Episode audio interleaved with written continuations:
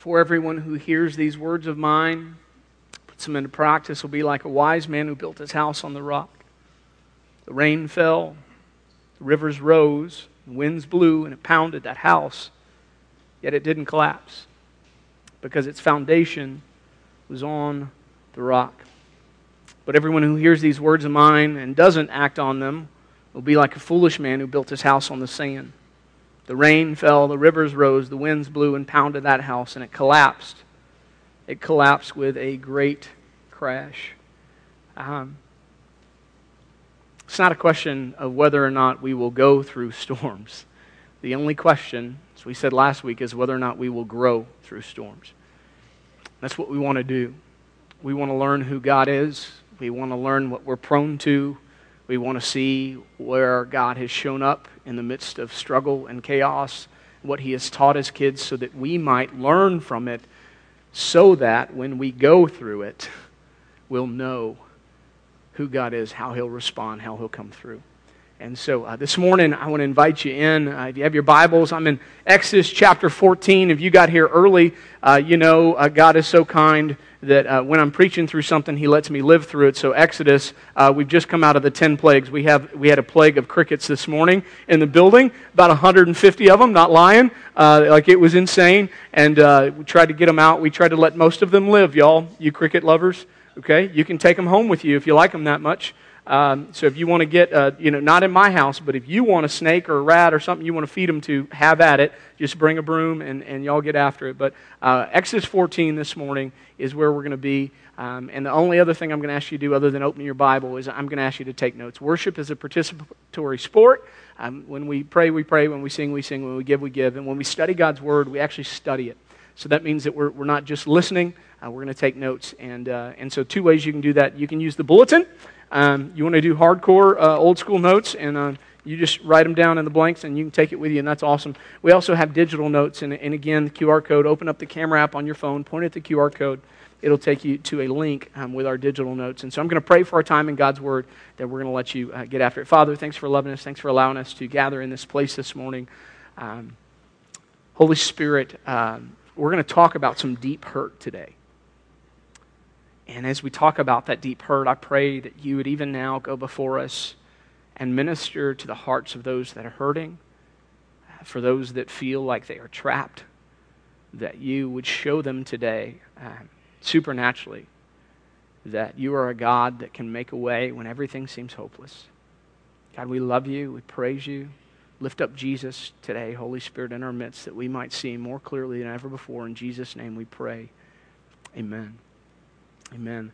And so, guys, we're going to pick up in Exodus chapter 14. Uh, Moses has already gone to Pharaoh uh, 10 times, saying, Let my people go. Uh, the plagues have already happened. Uh, the last one was the death of the firstborn. Pharaoh's like, Get out of here, right? And so they leave. Uh, but then Pharaoh changes his mind and he pursues them, he and his whole army. And uh, here's what the Word of God says Exodus 14, starting in verse 10. We've got a lot to cover. here's what it says It says, As Pharaoh approached, the Israelites looked up and there were the Egyptians coming after them. The Israelites were terrified and they cried out to the Lord for help. They said to Moses, Is it because there are no graves in Egypt that you've taken us away to die in the wilderness? What have you done to us bringing us out of Egypt? Isn't this what we told you in Egypt? Leave us alone so that we may serve the Egyptians. It would have been better for us to serve the Egyptians than to die in the wilderness. Now, break that down, they're actually saying it would have been better to remain in slavery than to, to be in this place, okay? But Moses said to the people, Don't be afraid. Stand firm and see the Lord's salvation that he will accomplish for you today. For the Egyptians you see today, you will never see again. The Lord will fight for you, and you must be quiet. The Lord said to Moses, Why are you crying out to me? Tell the Israelites to break camp. As for you, lift up your staff and stretch out your hand over the sea and divide it so that the Israelites can go through the sea on dry ground. As for me, I'm going to harden the hearts of the Egyptians so that they will go in after them, and I will receive glory by means of Pharaoh, all of his army, and his chariots and horsemen. The Egyptians will know that I am the Lord when I receive glory through Pharaoh, his chariots, and his horsemen. Then the angel of God, who was going in front of the Israelite forces, moved and went behind them. The pillar of cloud moved from the front of them and stood behind them. It came between the Egyptians and the Israelite forces.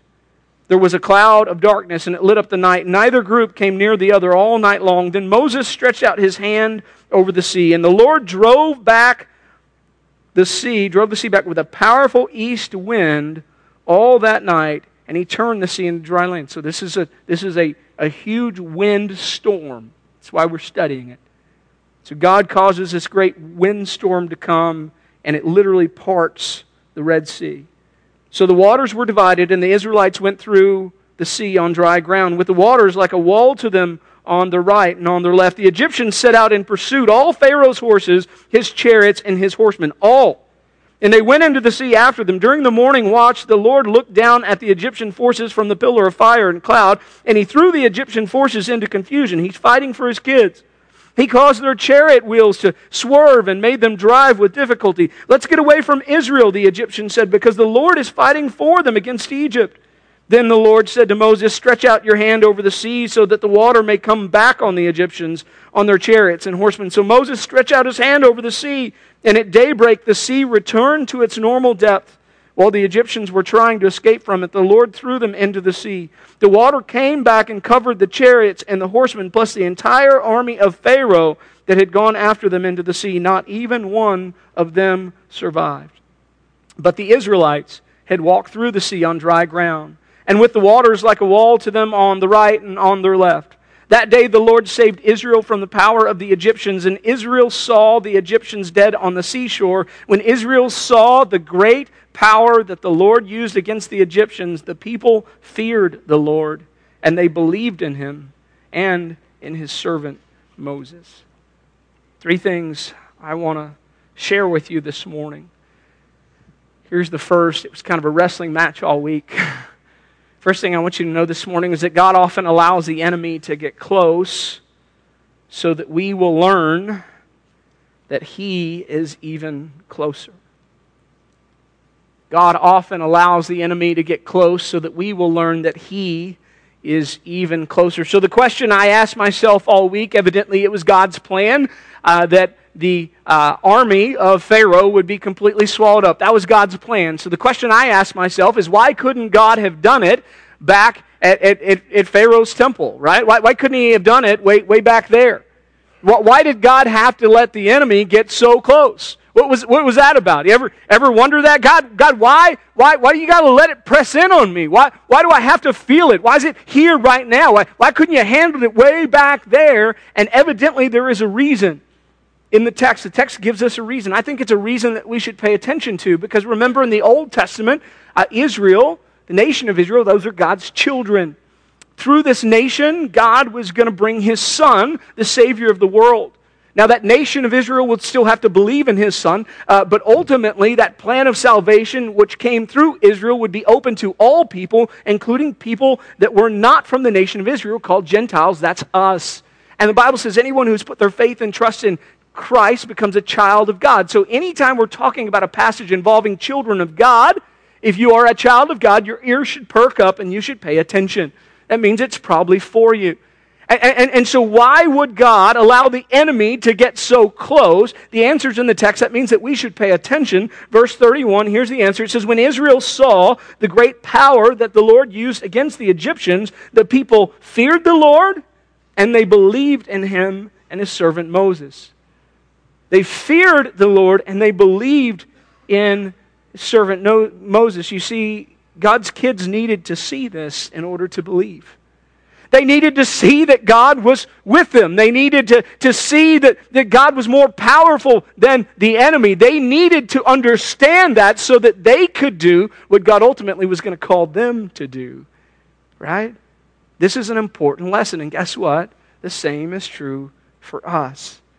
Now, I want you to think about where their mindset begins, because that's typically where our mindset begins when we're going through storms in life. So, so listen to their original thoughts about God. We know where they get to in verse 31. They're like, oh, God, I believe in you. But it starts out, verse 10 through 12. It says, As Pharaoh approached, the Israelites looked up, and there were the Egyptians coming after them. Uh, the Israelites were terrified. They cried out to the Lord for help. They said to Moses, Is it because there are no graves in Egypt that you've taken us away from the wilderness? Like, what, what have you done by bringing us out to Egypt? Isn't this what we told you would have been better for us to serve the Egyptians. They're like, hey, listen, it would have been better for us to die back there. It would have been better for us to remain as slaves. This is this is reminds me of last week, the disciples, right? This is very much a where are you, God cry. Right? Remember the disciples? Jesus is sleeping in the boat, and, and they come to him and they're like, God, don't you care that we're about to die? That's exactly what the Israelites are saying. Don't you care that we're about to die? And when we are facing storms in life, boy, is that how we feel. Right? We're going, God, I see the enemy. God, I, I see the storm. God, I, I feel it all pressing in on me. I see all that, but I don't see you. Where are you? That's how they're responding. God, where are you? And so God's going to teach them an important lesson. Y'all, it is a principle that we all need to know. We see the principle at work here, but we see even more clearly a little later on in Scripture in the book of Second Kings. And so I'll put on the screen Second Kings 6 15 through 17. Uh, God's prophet Elisha, uh, the Israelites are, are now at, at war uh, with Aram. And so uh, God's prophet Elisha is literally telling the Israelite forces, uh, like, hey, the king of Aram's coming after you at this location. And the king is like, this dude is in my head. It's like he's in my living room. He's not, but God is revealing things to him. So he's like, I've got a plan. We're never going to defeat Israel if we don't take out their prophet Elisha. So he sends his whole army after one guy, right? And so Elisha's holed up in a city with his servant. It says this, it says, when the servant of, of the man, that's the servant of Elisha, got up early in the morning, he went out, he discovered an army with horses and chariots surrounding the city. Right? Surrounding the, the city. So he asked Elisha, Oh my, my master, what are we going to do? Right? What are we going to do? And Elisha said, Don't be afraid. For those who are with us outnumber those that are with them. Then Elisha prayed, Lord, please open his eyes and let him see. So the Lord opened the servant's eyes, and he saw that the mountain was covered with horses and chariots of fire all around Elisha. In other words, the Lord's army was there. Here's the principle, y'all.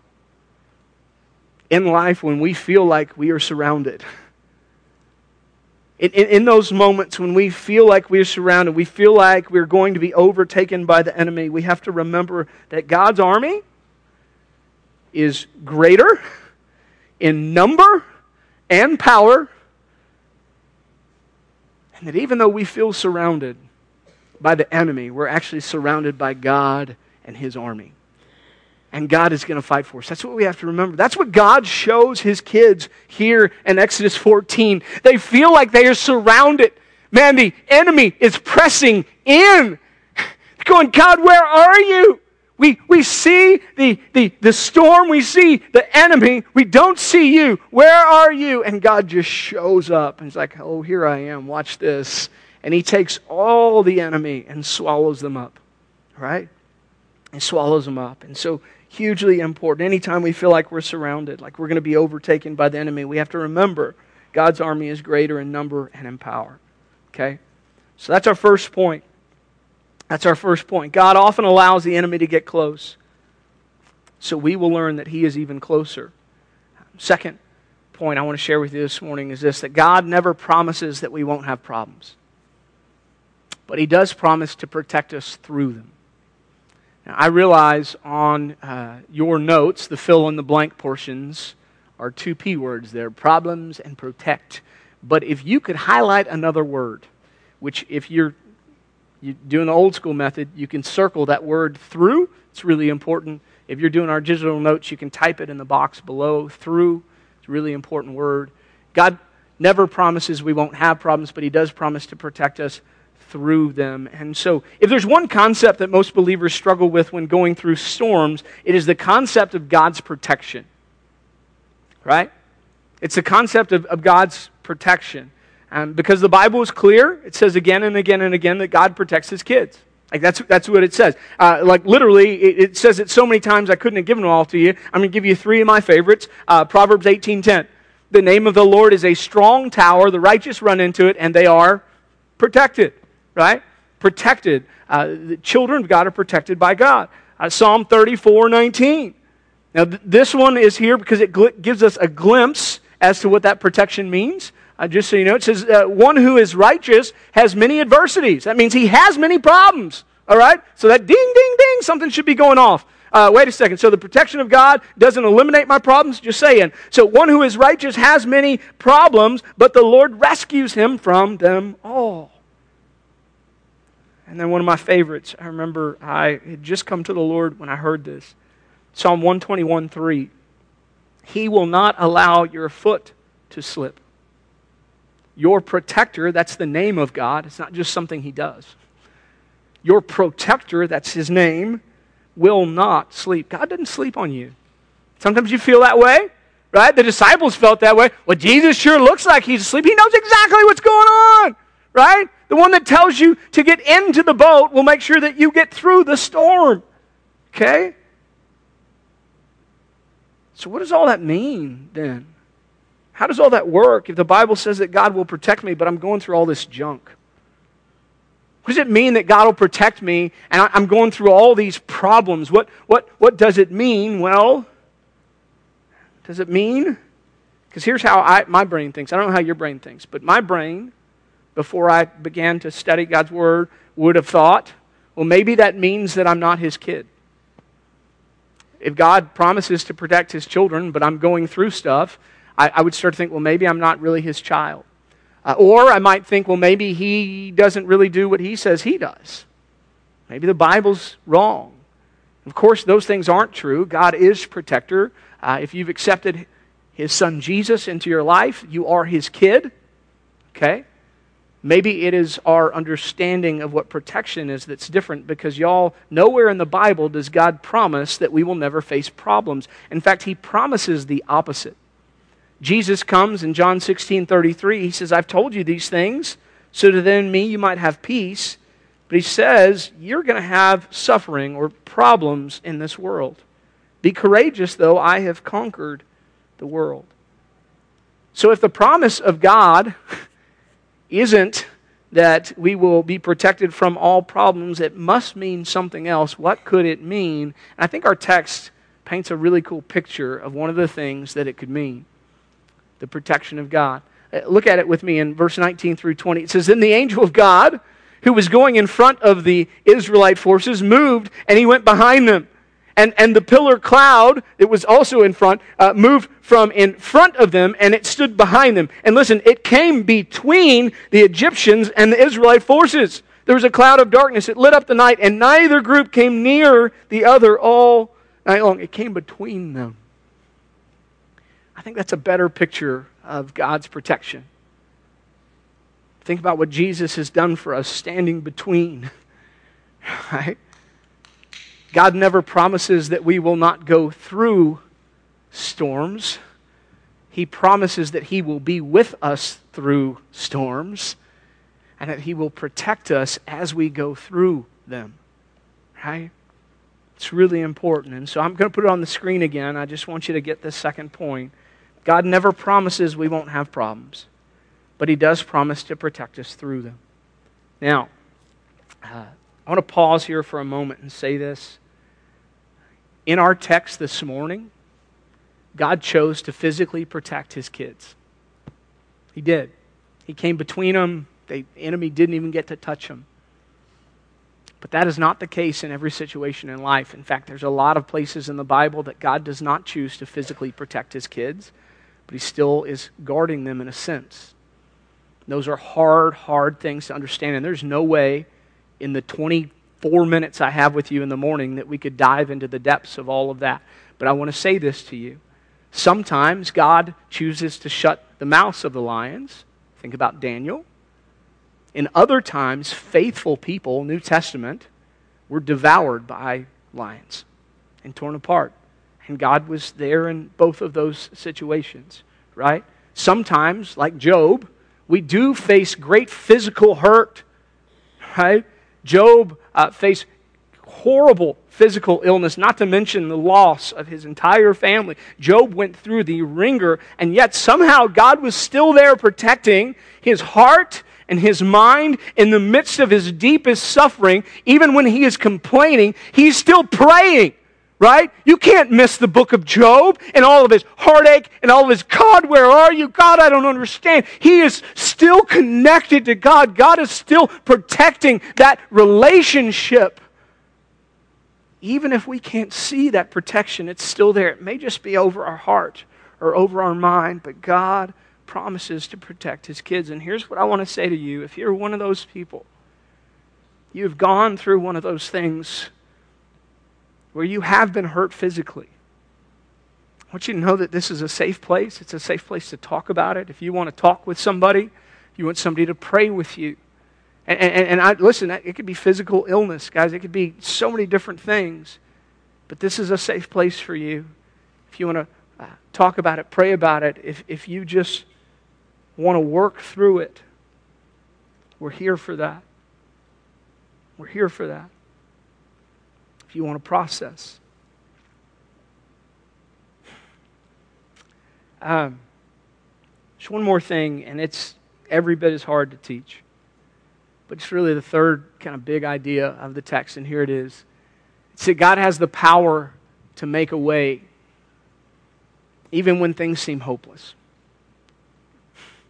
Okay, God has the power to make a way even when things seem hopeless. And so I, I don't want you to miss this. Uh, some of you people here, uh, you're my people, man. You, you, you think like me, you, you, you go through things like me. And so I don't want you to miss uh, this in the text. I don't want you to miss the dead end. That their backs are against the wall, right? I, I don't want you to miss the, the persistent pursuit of the enemy right? That is, that has just gotten closer and closer and closer. And no matter how close they get to the sea, no matter how much they withdraw, the enemy just keeps pressing. And some of you, man, you are feeling that. I don't want you to miss the sense of hopelessness and despair in the passage because it is there. It is there. What is their response, y'all, to this storm? What is their response Is their, their, their backs are against the wall and the enemy is pressing in? A whole group of them actually say it would have been better, it'd been better to die back in Egypt. It'd be better off if I were dead there than facing this here. Right? So here's what I want to say to you uh, storms do that sometimes. The devil is not your friend. He does not care about you. He is ruthless. The Bible says that he is prowling around like a lion. I don't know if you know how lions hunt, but they isolate, they pick on the injured, they attack. And that, that's exactly what the devil does. And so, if you're here and you've been going through it and you feel withdrawn and you feel isolated, I just want you to know how cruel the devil is. He's coming at you and he wants to destroy you. That's what he wants to do. And so maybe you, like the Israelites, have had, had some of those thoughts. Maybe modern day, like here we are and, and, and we're at our job and, and we're just struggling with it. And we start thinking, well, the company would just be better off without me. Or you're in your marriage and you're thinking, you know what? They'd just be better off without me. Or you're just in life in general and you start having these thoughts that the world would just be better off without me. Just be better off if I were dead. That's exactly what they were thinking. I just want to say this to you in love. Man, I get you. I have been there. This church has been kind enough to let me say that. Some churches will fire people in my position for saying they've ever struggled mentally with anything. Went through some stuff. I, uh, I'm a pusher through, man. I guess that's the generation we were kind of raised in. You just suck it up, you know. Eat a little dirt sandwich, keep going on. Sometimes that's not enough. And that stuff builds up in you, and it builds up in you, and it builds up in you, and it becomes, you become so isolated. By the way, if you're in a position of leadership of any type, you are in danger. No one's more isolated than leaders. Not just your pastors. Any, if you're in a position of leadership at your office, you're isolated. If you're in a position of leadership in your home, you're isolated. If you're in a position of leadership in your school, you're isolated. And the devil is cruel and he's coming for you. And there's going to be a moment that your back is against the wall and you can't see a way out. And you honestly, he's in your head and you're starting to think the only way out for me is this. And man, I'm here to tell you just because you can't see a way, just because it seems hopeless for you, doesn't mean that God cannot make a way, and He does. And sometimes we just have to remind ourselves of the truth. Even though I can't see a way, doesn't mean that the God of the universe can't see a way. And in my case, I had to have a tough conversation with my doctor, which was really awkward because I don't like to talk about those things. I like to just be like, I'm fine, I'm good, I've got this. I had to go to my doctor and go, hey, I'm having some really not awesome thoughts about myself. She's like, what kind of thoughts are you having? And I told her, and like her face changed. She was like, oh, I think we need to do some stuff. I was like, okay, that's cool because I don't want to, I don't have these thoughts anymore. Just because you can't see a way out doesn't mean that God can't make a way out. God will fight for you. He fought for me. He'll fight for your marriage. He'll fight for your position and your job. He'll fight for you. But you got to trust Him and let Him. When you don't see a way out, you got to turn to God and say, God, I will wait for you. I need you. God, come and do this for me. All right?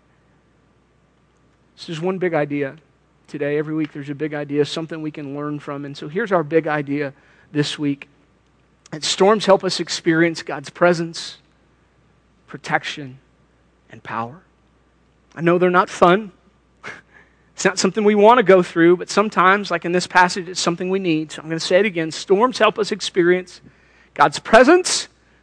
Enemy gets close. God allows it, so we'll know that God's closer. His protection. He fights for us. It doesn't always mean that there won't be physical harm, but He will protect us in some way, even if it's just our mind or our heart. And we get to experience His power, a God that can make a way even when things seem hopeless. Okay? Even when things seem hopeless. So uh, I'm going to give you some application. I got to let you go. I preach a little long. Give you some things that you can do this week. And, and the first is crucial. Uh, I want to challenge you to become a child of God today. You know, that's what Jackson said. He's like, hey, I showed up and you said I needed, I needed Jesus. Uh, yeah, we're going to say it every Sunday. You need Jesus. So, all these promises we're talking about, the protection of God, all that stuff. Now, don't get me wrong, God is gracious. So, there's some universal grace uh, that we all experience that God may save us from one thing or another, even if we're not his kids yet. But this promise, I will never leave you or forsake you, I will be with you through it all, that is a promise to his children. You don't get to claim it if you're not his child. And so, you may need to become his child. That's not as hard as you think. God is not far off. He loves you. He's right here. He's present. All you have to do is turn to Him and say, God, I want to become your child today. Would you come into my life? Forgive me my sins. Uh, for our students, uh, all your adults will be back there later. And, and just like Jackson did in Sunday school, you have an opportunity to talk to one of the adults. You can come talk to me after service. We can start the next service late. I don't even care. Let's talk about Jesus. Everybody else can wait. It's all right. Okay? Let today be the day of your salvation. Number two. I want to challenge you to practice His presence. This lesson is about the fact that God is with us. That's what God's teaching His kids. I'm here. Even when you think that you're surrounded, no, I am here. And so practice this prayer. You say, How do I do that? Well, you pray, right? But some of you, that's not enough. You're like, Oh, that's boring. Oh, dearest, holy Heavenly Father, thou art righteous and good. Um, and you think, like, what do I do with that? That doesn't help anybody. Just talk to God. Hey, God, and be, in your head. By the way, if you don't want to talk out loud, some of your friends at school might think you're weird. like walking down the hall, say, hey, God, that person needs you. Um, it's fine. Just keep it in your head. It's fine. Right? Okay? You just talk to God all the time. Man, I'm struggling with this thought in my head. I just need you to help me with it. And you just talk to God. So I say practice his presence because prayer isn't meant to be this, this thing that just is in one place. It's meant to be something. We talk to him everywhere that we go. I've told this story a lot of times, so some of you that have been here for a long time, forgive me, but we got a lot of new folks here. Um, we were in a small group with some good friends, and uh, they, they, they had a child that way long ago had an imaginary friend. And, and their child started acting out in a way that they thought, oh my gosh, it's back the imaginary friend is back. I don't remember the imaginary friend. I really wish I did. Like, like if I had a name, like Rufus is back. Uh, like I don't know if it was Rufus, but whatever the imaginary. So they're watching their their child. Uh, they're getting in the car. They're talking, you know, uh, in their room to people, and they're like, "What is going on?" They get in the truck and they lean over and they buckle in a seatbelt next to him. And finally, the parent was like, "Okay, stop. What are you doing? Right? What are you doing?" And the child says to their parent, oh, well, we just learned in Sunday school this week that God is with us wherever we go, that Jesus is always with us. So um, since we're in the car, I just thought I would buckle him in too.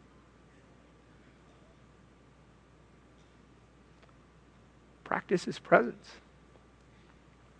Where are you? Because Jesus is there too. Man, buckle him in. Leave a seat for him at the table, right?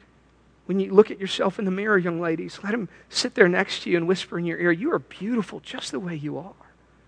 Don't buy the lies of the world, right? Guys, when, when, when you, you, you hear other guys in the locker room trying to tell you you're supposed to act a certain way, no, man, let the word of Jesus whisper in your ear. That's not what manhood is, right? Just practice his presence. Number three, ask God to help guard you and protect your heart and mind. Help. Okay? Um, so the reason why I say help, it's really important. Um, in this passage, it seems like God is the only one doing it. There's tension in Scripture. There is God's, uh, there's God's like sovereignty, and then there's our responsibility. There's what God does and what He intel- He tells us to do. So God is protector. The God who is our protector says to us, like, protect yourself. Like, get dressed. Like, He, he does it. And so uh, in the book of Proverbs, it actually says, guard your heart above all else, for it's the wellspring of life. That's a, that's a command. Like, you do it right? God is your protector, but you got to guard your heart too, right? Ephesians 6. It's like, put on the full armor of God. There's something for you to do every day. Put on the helmet of salvation, where the, you know, the, the, uh, the breastplate of light, righteousness and the buckle of truth and, and the gospel uh, shoes that are, that are fit with peace. Like, you've got to get dressed. So there's God's, what God's role is, and then there's your responsibility, and we've got to do both. We've got to let God be God. We've got to talk to Him everywhere we go. And we have to also do what He tells us to do. And so ask God to help guard and protect your heart and mind. Lastly, um, cry out for help as you wait for God to make a way. Uh, they cried out for help. They cried out to God, and they cried out to a leader. Listen to me. If you're here and you're in one of those places that you think is hopeless, it is not hopeless. Would you please cry out to somebody? Whether it's your marriage or your job or just life, you need to cry out to somebody and say, I need help. I need help. There are people in this church. By the way, the majority of leadership in this church, we are here by the grace of God, and a lot of us have been through some of that physical stuff. It's not awesome. It's part of our story. We don't brag about it but God uses it for the good of His kingdom. Even our deepest hurts, He can use for His glory.